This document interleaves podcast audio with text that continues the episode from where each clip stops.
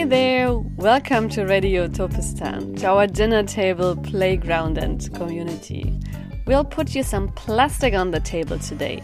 We'll play at the beach and interconnect visionary people and bold ideas between Mexico and Germany. Episode number 9. Happy you tuned in. Thank you for listening.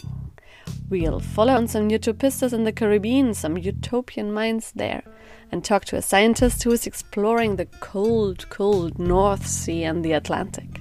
Come along with us, treasure hunting, plastic hunting today.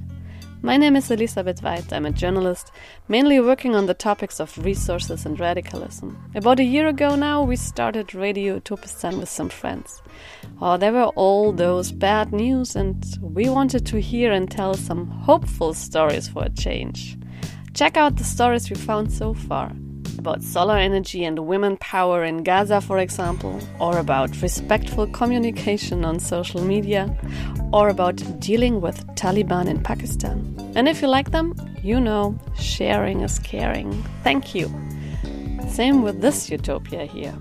Today, we deal with plastic, first in the Caribbean.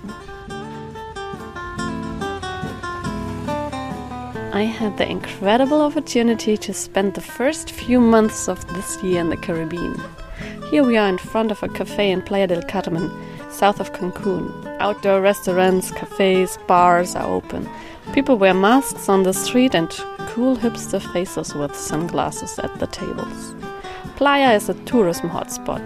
Anyhow, and especially this year with a pandemic and not many other places left to go in the world and tourism as well as the pandemic, or better, us humans trying to deal with this pandemic, both are huge sources of plastic production.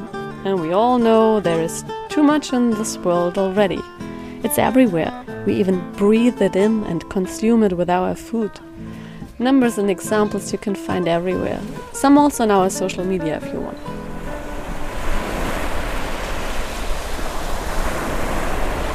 In Playa del Carmen, I met a group who wants to do something about all those high numbers on how our plastic production is destroying the environment at sea and on the land.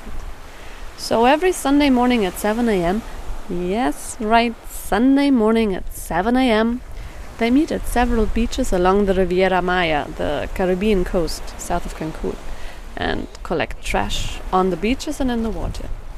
They call themselves snorkeling for trash. You can also find them on social media. Snorkeling for trash, the four is a number. I went with them one morning, also picked up some plastic bags, plastic bottles, plastic cutlery, plastic, plastic, plastic, and small pieces of whatever things they were before the current crushed them. We were a group of about 10. At the same time, there were other people at other beaches collecting trash. Antonio founded the group in Playa del Carmen about a year ago. He loves telling the story of the first time he went snorkeling for trash and almost drowned in the waters because of a sudden heavy rain. But he saved the ocean from some plastic that day, and since then, he's addicted to the ritual. Almost every Sunday, he is with snorkeling for trash, like going to church, no matter how long and hard the night before was. Another part of the group was, for example, La Familia, Familia Lopez, Margarita, Cesar, and the little one, Gerardo. Margarita told me she's mainly doing this for her son because he loves the beach. And, quote, if we want to enjoy something, we have to keep it clean and take care of it. I guess this does not only refer to beaches.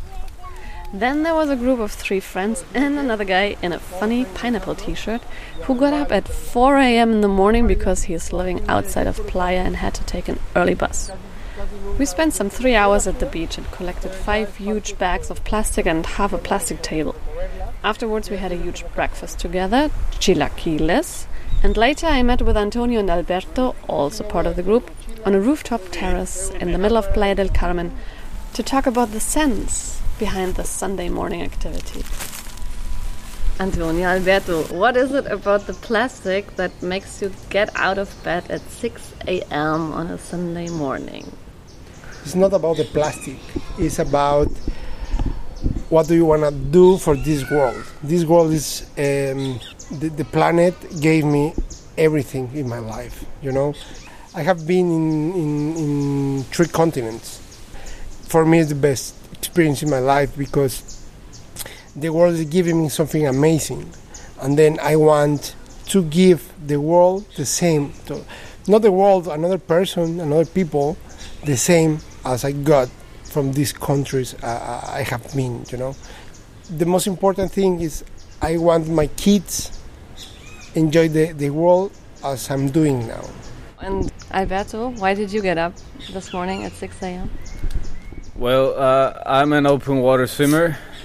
I'm used to swimming the city at many gyms, normal swimming pools, and I I gave me opportunity of coming to playa and swim at open waters, and it's pretty impacting swimming the natural place and suddenly getting in touch with the society, but not with the society itself, but with with the things that are left by our society, like trash, and it's pretty impacting for me because swimming at open waters it's raw, pretty raw or crude activity, and having like uh, an approach with trash I want to swim with or in nature, and I'm getting in touch with the things that are left behind society.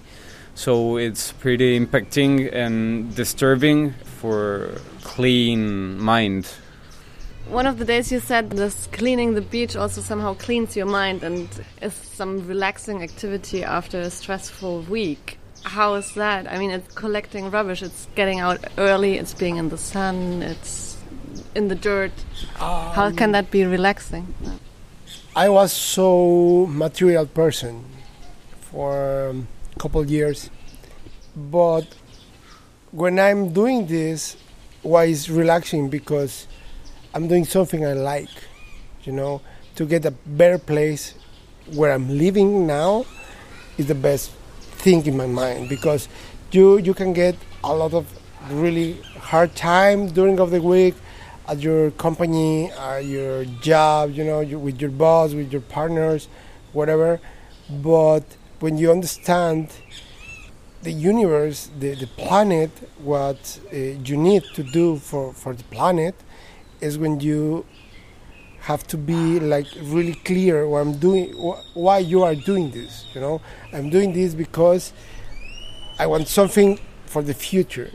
Is relaxed because I'm not thinking about the job. I'm not thinking about how many people is coming with me to clean the, the, the beach. Uh, I'm thinking about like, okay, man, you ocean, you beach are connecting with me in that moment. We are one person. We are one I don't know how to describe it. It's like we are only one piece of material. I don't know. You know, to be honest, I don't like to clean. I I hate it. I hate to clean the trash, the garbage from another person. My mind is, I want to show you, you you can't leave your garbage. You know, you can't leave here your plastic things, your beers. I want to show you like have to be clean that's it. Is it also relaxing for you, or is it something else? What you are looking for in those two, three hours Sunday morning?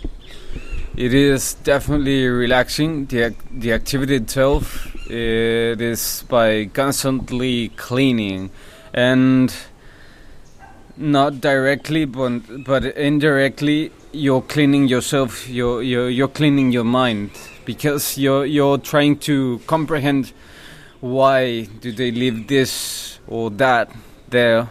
So as you question how does people do that, you're questioning yourself about many things, and I'm also like inspired by or because I, I like to be in those places. Mm. And I said you both didn't really grow up at the ocean, right? No. You you both choose the ocean as your home now. Why is that?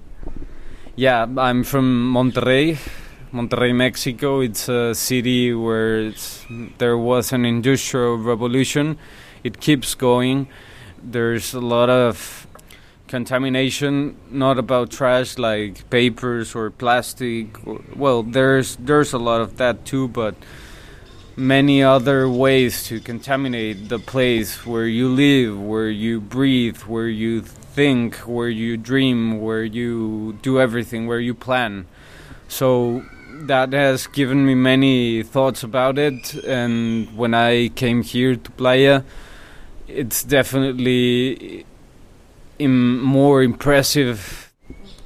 And you, you also didn't grow up with the ocean. What does the ocean mean to you now? I'm from Mexico City, the one of the biggest cities in the world.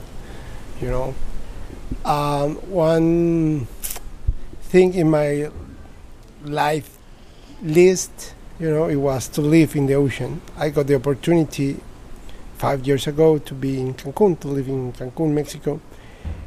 And then two years ago, I found uh, Instagram story with a friend that he he was asking, "Hey, who helps to clean the ocean, the reef in Cancun?" I was more like, I don't have anything to do. I want to do something for this world. Why not? It's a good option. The first time it was so crazy. it was really an amazing adventure. But when I understood the point of this activity, if you want to call it like that, activity, I said like, man, I have to do it every week as much as I can. And unfortunately, in Mexico, the culture is not a clean culture. You know, uh, half of the people uh, left the garbage, half of the people took it with themselves, and these these people who comes from another countries, they don't care. They they feel like, oh, it's Mexico we can do whatever we want. You know, we will pay the police, the corruption, and we will be doing whatever we want. Yeah, maybe could be. It's stupid to think that, but you can live. You can't leave your garbage at the beach, at the cenotes, and the jungle, because you are doing something wrong. Like personal is wrong. Come on, you can't do something like that because if you live, for example, in this part of the country, most of the water that you use, uh, the properties in, in your apartment, your house, whatever, is coming from the cenotes. It's coming from the underground rivers, you know. And then what happened? You will use the contaminating water because you are leaving your trash there, you know. We were talking about the, the, the cigarettes, you know, the filter.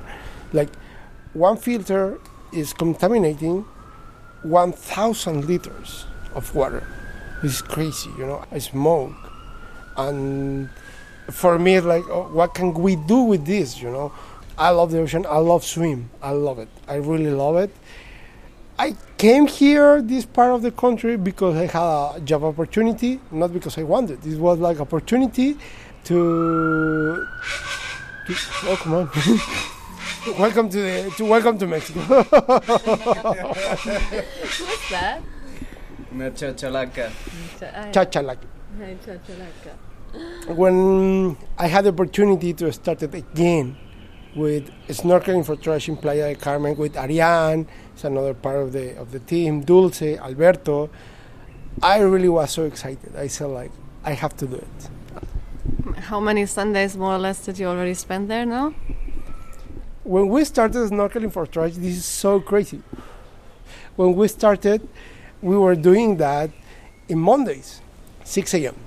6 till 8, because Danny, who really started this, he ran to the university, and I was running to, the, to my job, you know. And then we said like, okay, we can't be on Mondays here.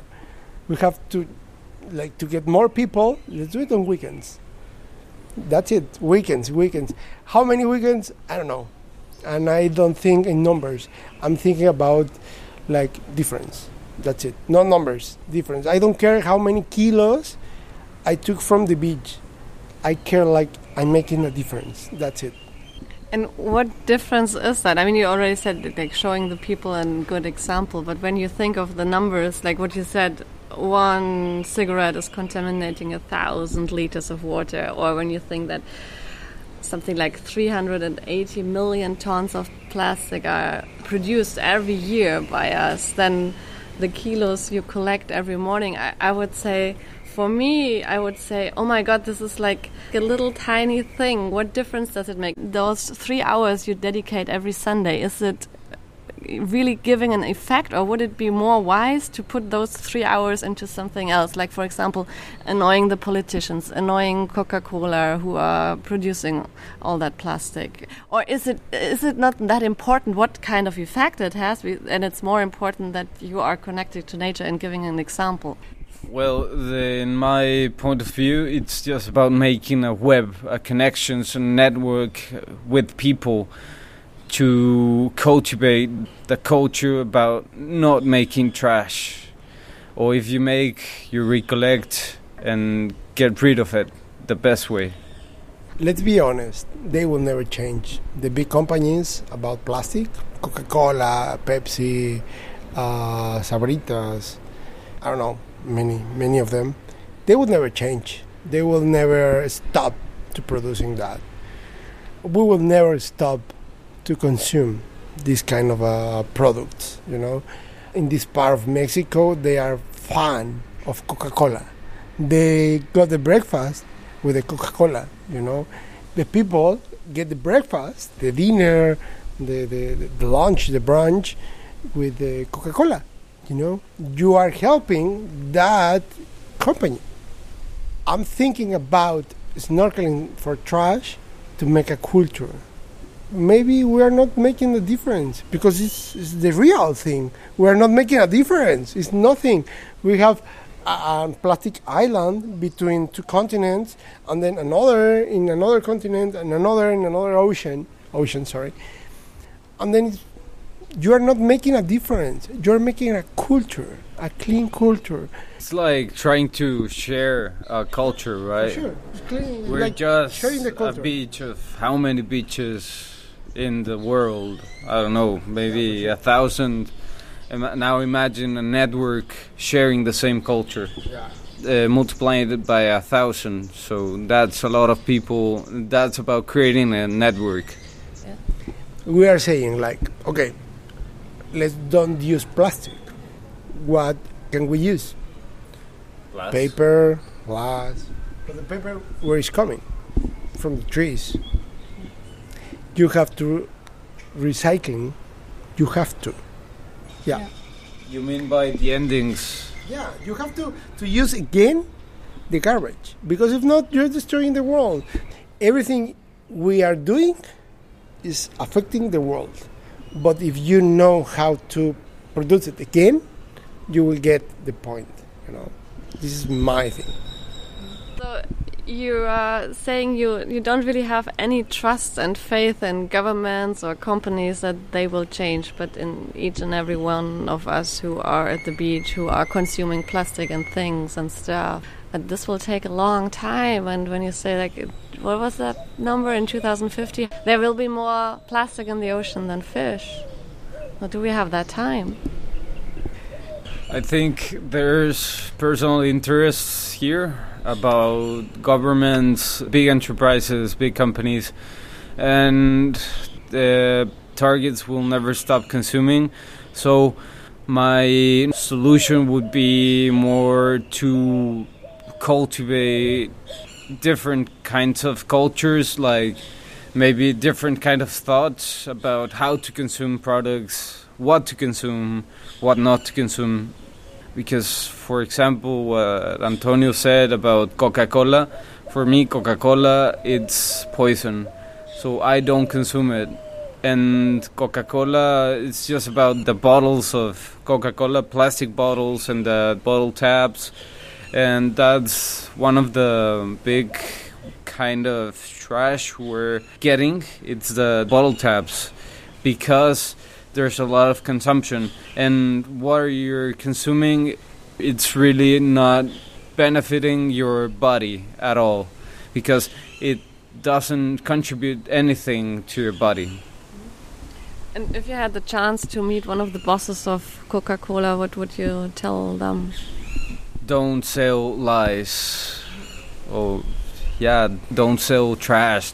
Don't sell lies. Why do you sell Coke? Do you drink Coke? That that's it. That's a good question to ask the Coca-Cola managers if they drink Coke, if they use their own products. Like Facebook managers don't let their kids go on Facebook. Yeah. Yeah. Yeah, good. um, I have three questions we ask everybody. Or do you want to add something to your cleaning story? Well, it's all about that. What you mess up, just clean it and try to, to leave no track about what you messed up. I think the same. Like if you consume, you have to find a way that not affect the world. This is the point. And the most important thing, educate your kids, educate your family, your friends, your entire, you know, life. If you don't see that, you can't be here. You can't be in this world. But it depends of the of the countries. You know, it depends of the people. If you don't educate your country, your people to like, man, you will really destroy our paradise it will never stop.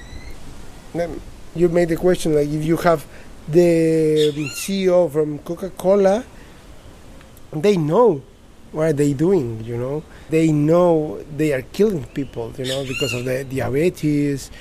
But the most important is like half of the plastic in the in, in the world is from Coca-Cola, from Pepsi, from everything, you know, all of the sodas in the world. But it depends of each person to decide like I will consume or not. If you decide to not, you are helping the world. First, you are helping yourself to be healthy. And second, you are helping the world to don't get another plastic in the ocean. This is like the most important thing. So you're taking away the responsibility from the government and from the big companies and put the responsibility to each and every one of us. And maybe I'm a bit uncomfortable with this idea because I'm from another country where we at least have a little faith that they are organizing our society in a way that it's not destroying too many and kind of might that be a reason why you do not have any faith in in a system that's organizing this or that's helping with the solution but more on each and every one of us well, I think the governance is a pretty complicated place to be. So they're trying to struggle with the citizens' problems, but about trash, they leave it at a second place because it's really not that impacting. Uh, it takes time. That's why they don't give uh, full attention to the to the subject that's why we're trying to get in control of this uh, culture or cultivating culture about having a healthy and clean place. I see. Last three questions. And what's your utopia? If you could dream a world, how would that look like? For me, there will always be trash. So my best alternative is to have alternatives to be able to get rid of that trash to give that trash to conscious people who will get it reused to be in line with our culture to get a cleaner country, place, world.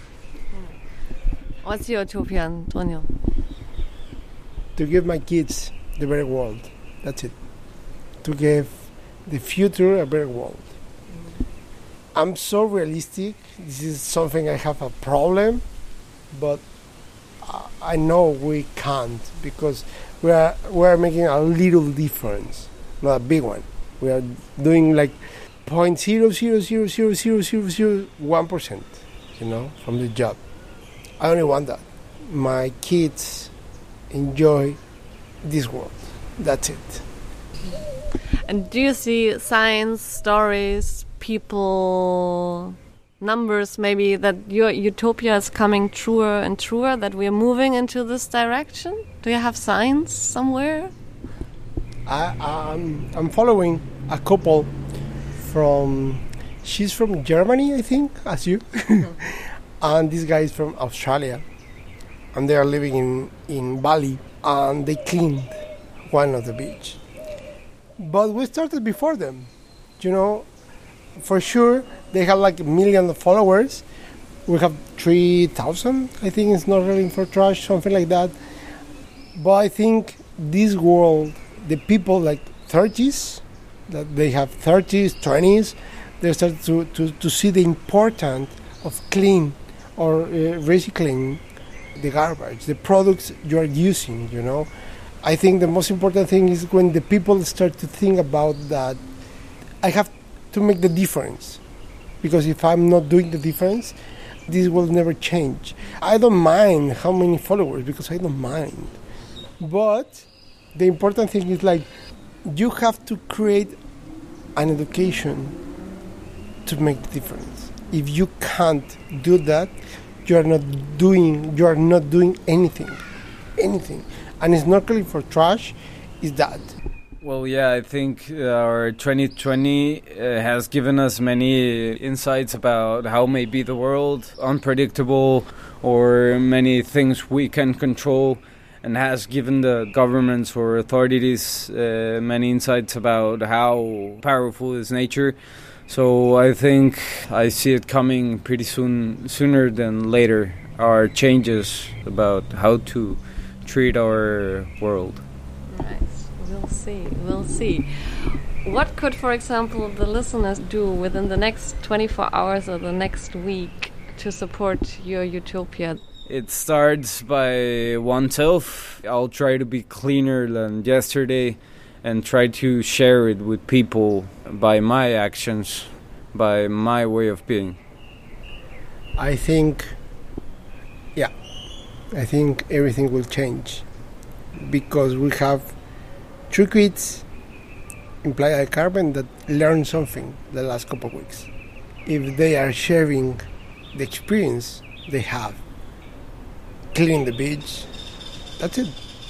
I, I, I can be like um, organic guy, vegetarian, vegan, whatever, to recycle everything I use. But the most important thing, you are showing the younger people that the world is from them. They have to be clean. They have to to get this point. We are sharing this to the people to join us. Yeah. Nice. It. Thank you, guys. Gracias, Elizabeth. Gracias a vos dos. Era muy interesante y chistoso también.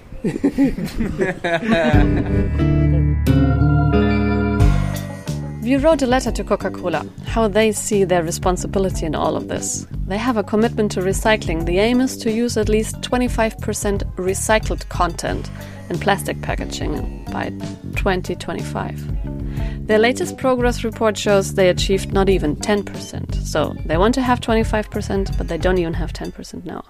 We had six questions. Coca Cola replied, Sorry, no answers. But please have a look on our website in the sustainable packaging section. There are many beautiful pictures in this section, we can tell you, but not so much about responsibility. Coca Cola alone is producing 3 million tons of plastic each and every year.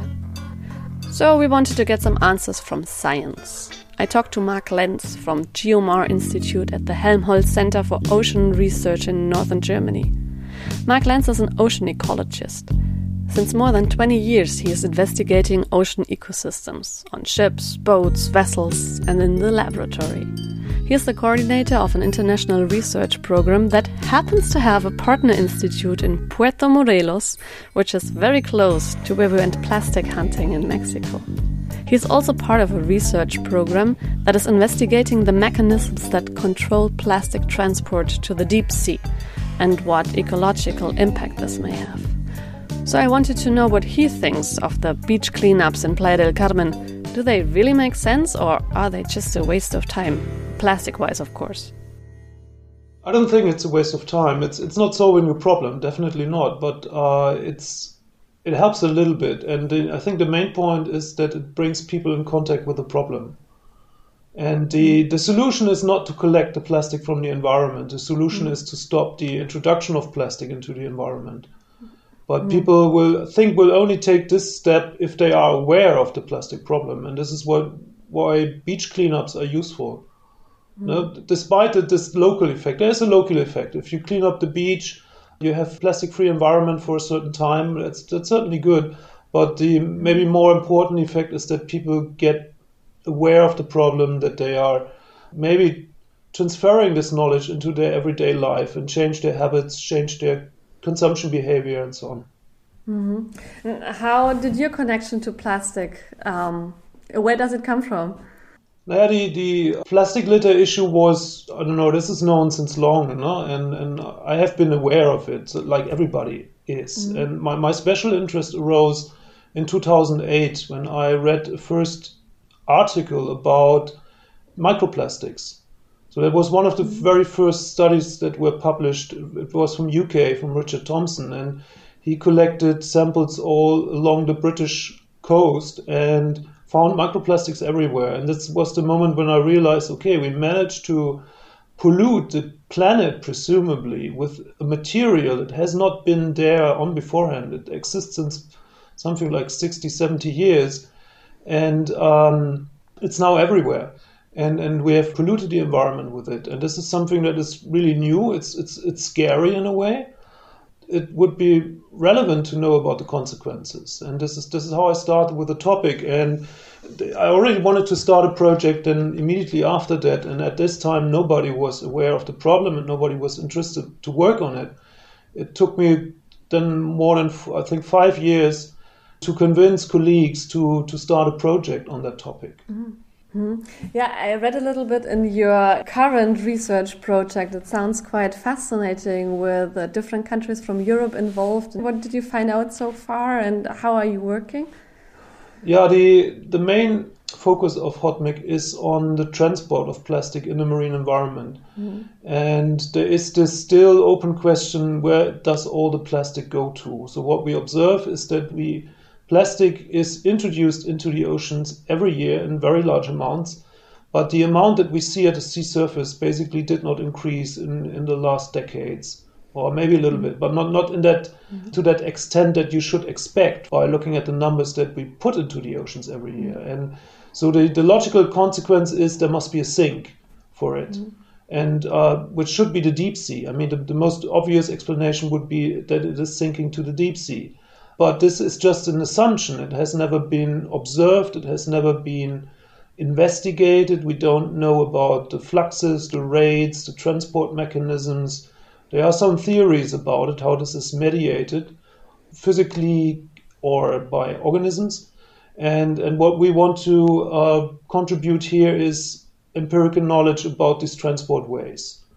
So vertically and horizontally. So um, away from the European continent into the North Atlantic garbage patch, and then from the sea surface down to, to the deep sea. Mm -hmm. And what do we already know about the, the current or the journey of the plastic? Like, for example, if plastic from a German river goes into the ocean here, will, will it end up in Mexico maybe one day? It's it's possible, yeah. The uh, it can travel long distances. It's very persistent, and if it gets into the uh, the global ocean, it can can be transported anywhere. Basically, it's a question of time, no. Mm. So it will presumably only be a very small fraction that ends up in Mexico, but it's it's possible. And what we see is that there is litter everywhere out there. It's very small. Most most of the litter we found is very small, very different from the these pictures that everybody has in mind when speaking about the garbage patches. When you think about mm. an island of, of litter floating on the ocean, that is not the case. It's not what you see out there. We saw very little large items or very few large items, but we saw microplastic everywhere. Mm. So in, in the middle of the Atlantic, as far as as far from land as you can get, there is a soup of microplastic, no? and, mm. and that's that's what we observed, and this comes presumably from many different places, actually. Yeah, and when we talk about microplastic, is the microplastic the microplastic we are also talking about when we talk about the cosmetic products or the uh, the microplastic that's coming no, from, larger. The, so from the, the, ropes, or is it the the plastic that gets um, milled in the seas? Yeah. No? So the yeah. what we saw there was we also sampled small microplastic, but these samples still need to be analyzed because this is pretty mm. time consuming. Mm. No? You need to use microscopes, you need to use spectrometers. Mm. Uh, but we also collected larger microplastics, still microplastic, but relatively large, uh, more than a millimeter. No? And, and this was, we found this everywhere. We, we uh, went to different places in the, in the North Atlantic garbage patch, but we found the microplastic everywhere. It's a very omnipresent phenomenon. And mm. And this is fragmented macroplastic, so large plastic items that get shredded, got shredded mm. in the sea by wave impact and other things. Mm. And the the small beads from cosmetics and so on. This is a small fraction anyway, and uh, I'm not sure whether these particles will reach the open Atlantic. That, that's mm-hmm. something I don't know, but I don't think that this is the case. Okay. And um, do we know where the main sources are, or what, what are the main sources for those microplastic things? It depends on the regions, on, on yeah. where you are on the planet. No, um, so globally seen, the largest source are unmanaged household wastes. Mm-hmm. So, plastic products, one-way products that uh, were consumed and were then disposed but not properly managed so that they got into river systems or mm-hmm. directly into the sea and then they are transported with ocean currents even to, to the mid of the ocean. No? A smaller fraction comes from shipping traffic. There is still illegal disposal of waste at sea. No, it's mm-hmm. banned since the 80s, but uh, it's still done. Then you have these container accidents when container get overboard and open up, and then you have uh, lit, you have plastic items released. Mm. Uh, and uh, there are many different sources actually, but the largest one is, is mismanaged household waste. Okay, and can we say which kind of plastic is the most harmful plastic, or is plastic just plastic and it, it depends on the amount that's then in the ocean and gets mm. shredded? Yeah, it's a good question. I mean, there is there are some concepts about it, but what I personally think is maybe the, the biggest impact of the plastic is when it is accumulating on surfaces, so the seafloor mm. in the deep sea or maybe along coastlines. And when you then have foliose items, so which What's have large foliose items like films or bags or whatever, which cover a mm. large area. Uh, that mm-hmm. they, I, I personally guess that they have the biggest impact because they may cut off corals from light supply, from oxygen supply. They may lay over mangrove seedlings and so on and so on. So mm-hmm. the, the pure physical presence of, of uh, this material is mm-hmm. presumably changing ecosystems. Mm-hmm. And and this is mainly done by this is household waste and it's mainly bags and bottles and mm-hmm. so on they have certainly a severe impact on coastal ecosystems and maybe also mm. deep sea ecosystems, but we don't know mm-hmm. it. And in general, this is still under researched. Uh, mm. What we know relatively well are the impacts on populations or yeah, populations of turtles or birds where, where there are known losses of animals, of individuals that get entangled in plastic or die from plastic that they swallowed. This is also dramatic. But the other effect is maybe even larger because it's affecting entire ecosystems, but it's mm. not very well investigated actually. Mm. What do we know so far about that? I mean, it, this starts with the bottom of the food chain, then, yeah? If you have those little tiny micro things that get into the smallest. So, no, I'm, I'm speaking about the large plastic, not the, okay. the large items. Uh, we, we know very little about the microplastics so far. Yeah what we see is that um, that's also what we observed here in our experiments that the effects of microplastic are rather small, mm-hmm. at least on the organisms that we investigated. So we worked with mussels, which mm-hmm. are filter feeders, and they are relatively robust towards microplastics. But there were effects. It's not that they don't affect mm-hmm. the animals at all, but the effect, there are effects, but they are rather small. Mm-hmm. Ah, because I thought or I read things that if it gets accumulated, like if it starts at the bottom of the food chain and you have the mussels, for example, that that eat it, and then you get the bigger animals mm. that eat, and then then the further you go up the food chain, the more plastic you have in there, and it's affecting all the different. Uh, yeah, I'm, I'm not. I'm not of, fully convinced of this no. because it's usually not accumulating in the animals. That's mm -hmm. at least the impression that we have that you can find plastic in mussels, also in wild mussels, no? But it's mm-hmm. like a snapshot. It's what they have in their stomach the moment you you kill them, mm-hmm. and maybe the next day they would have released it with their feces. So it's not that they accumulate the plastic. And the same presumably applies. I, I don't know, I have no empirical data about it, but the, the same presumably applies to their predators. So if an eider duck is, is eating mussels, it will presumably also release the plastic with the feces. Hmm.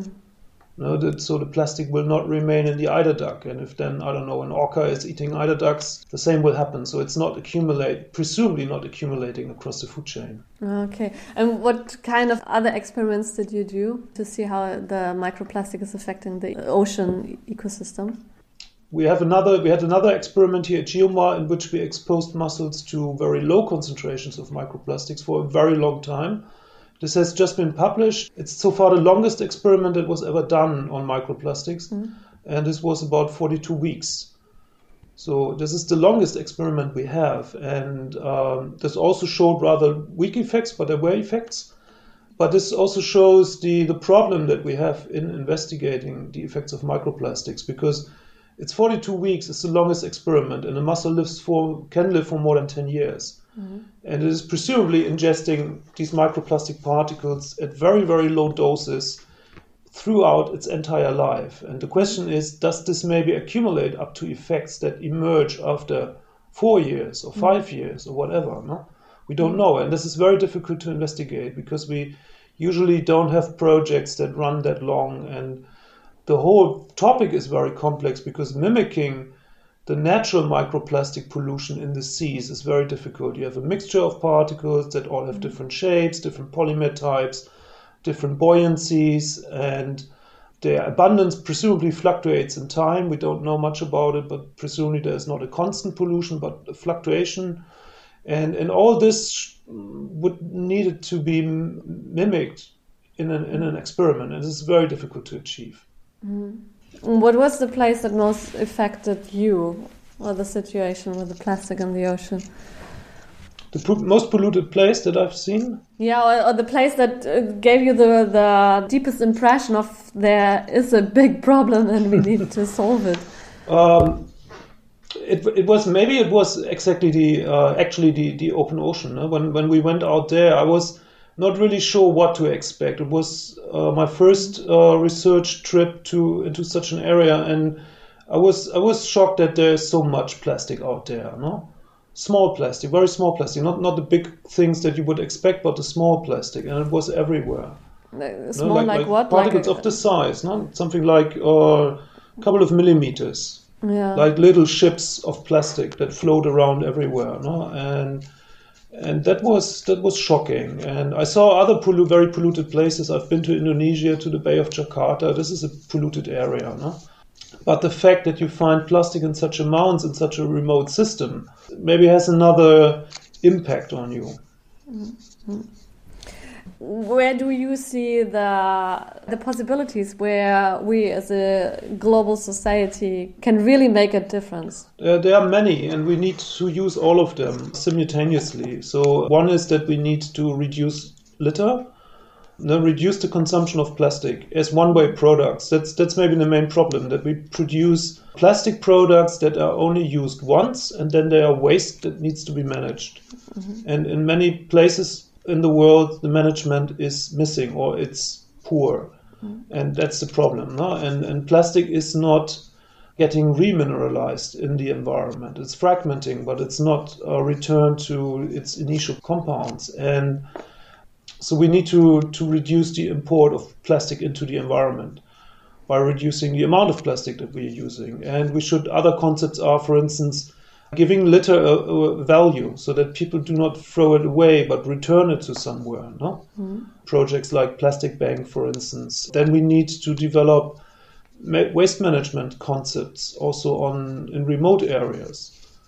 Uh, I'm aware of a project in Indonesia where they, um, for an island system, an archipelago, they, they uh, are developing a waste management system with very simple means, but it, it's already a first step, no? that you prevent the, the plastic from entering the, the environment.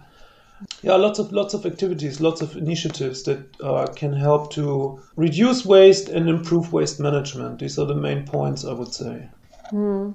So mainly on the structural level, you would say, not like we as individuals, like for example, cleaning up the beach Yeah. and using less plastic. Yes, of course, nice, but more effect would be on the structural level.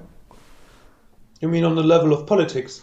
On the level, yeah, policies of how, of how to organize societies. Yeah. Yeah, I mean, uh, one very obvious aspect here in, in Germany, for instance, is that new plastic is cheaper than recycled plastic.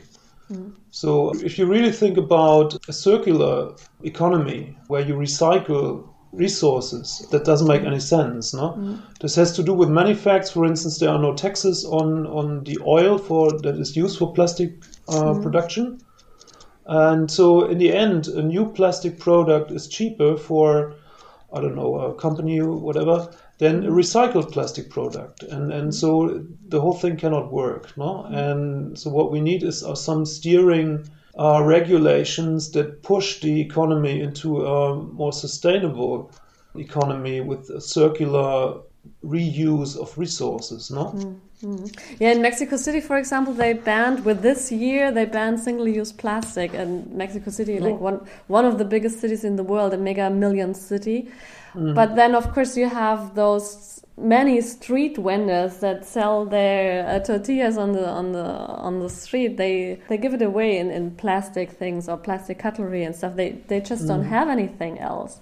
I mean, it's mm. it's you can make those laws, but then at the end there are not. Yeah, okay. No, this is, is a problem with many facets actually, and it's mm. it's very it's very difficult to grab the entire problem, no. Mm. And but there are some some major how to say that major levers that we have to change the system, and and one would be to put taxes on plastic products. I mean, this is what they're thinking about now, no? also within the European Union to tax plastic and make the use of plastic unattractive.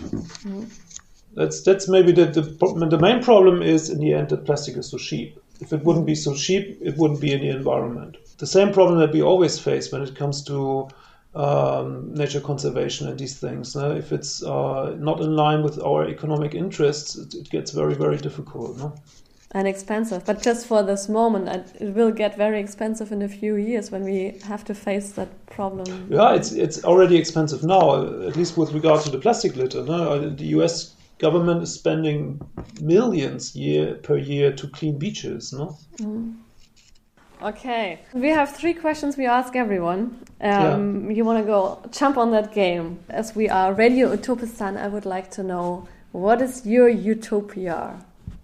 Mm, a world that is more balanced, actually, uh, between the interests of humans and aspects of ocean conservation, aspects of sustainable use of resources, and protecting the climate. That's my biggest concern, actually, climate change. No? Um, how this would affect us in, in coming decades and centuries, and, and that we find uh, a quick way to encounter this problem and, and, and stop the uh, emissions. Yeah. Now that's that's maybe the most pressing thing: stop CO2 emissions as fast as possible and, and save the climate. Yeah, and I have to admit that just a few years ago, I wasn't even aware that plastic is also coming from fossil fuels. I just thought plastic is plastic, but that there is also the connection to the fossil Yeah, fuels. uh, plastic is, is a part of it. No? It's about 10% of the CO2 emissions of the planet are going back to plastic production, transport, and and waste management. Yeah. And you were just telling me about your utopia. Do you see signs, numbers, figures, people that give you hope that we will reach that utopia one day? Yeah, I mean now it's it's getting the movement is getting stronger again. No? We have these uh, Fridays for Future and Cradle to Cradle and zero waste movements. But I have a little bit um, the impression that we're going in circles a little bit. I can remember that we we had very similar activities already in the 1980s and then the whole thing got lost completely for 20 years 30 years. And now we are again in a phase where people are more aware of these environmental problems but we we simply lost 30 years in during which not much happened no? 20 years. And and this is a pity actually. This is uh, a little bit frustrating to see. Why do you but think at the moment lost- it, it looks it looks like people are more concerned about this and in particular the climate issue it becomes more and more relevant for many people. So relevant that it is also influencing elections. And and this this is a good sign i would say. Uh, why do you think we lost those 30 years? Because I had the impression that yeah, there were there were things going on. It's not not true that nothing was going on, but uh, the movement was, at least for my perception, stronger in the eight in the 80s, and then the interest got lost in the 90s and the 2000 years, and then since 2010 it is re-increasing again. Mm. And this, I think, it has to do with the economy and everything, but it's it's a pity that we lost these these years for developing strategies. Mm-hmm. There were some strategies, but the whole process was relatively slow. Mm. Yeah. Do you know any scientist who's working on those topics on nature who is a neoliberal? Just thinking. I mean, neoliberal. Yeah, if, no. if you if you're so involved in those topics and researching on them, can you actually be on the side of, of, yeah ne neoliberalism and profiting? Well, I, I don't know any person uh, of who I would think that he or she is a neoliberal, uh, and it's very difficult. You need to be a bit schizophrenic for this, I would say. No, because these are colliding interests. It's it's the that's the point. I mean, the insight is that our resources are limited, and if you think about an ever-growing economy, it, it doesn't make sense. It's not possible, no? Yeah. That's, in a world uh, with limited resources, you cannot have an ever-growing economy. Yeah, yeah, and this is if if you can combine both concepts in, in one brain. I don't know whether this is uh, is possible. No, yeah, that's that's, just... that's something that does not work. Yeah, yeah. Okay, last question. One thing or more people can do within the next 24 hours or week that would support your utopia for the plastic problem, what you can do immediately is you can donate to eh, NGOs that support waste management projects in, in countries like Indonesia or, I don't know, Asian countries, African countries, Caribbean, in the Caribbean, for instance. That's something you can do very immediately, supporting activities uh, in countries where the waste problem is very prominent. And this is also sustainable, I would say, if they develop concepts that can be further developed and it will remain for a long time and it establish structures and so on.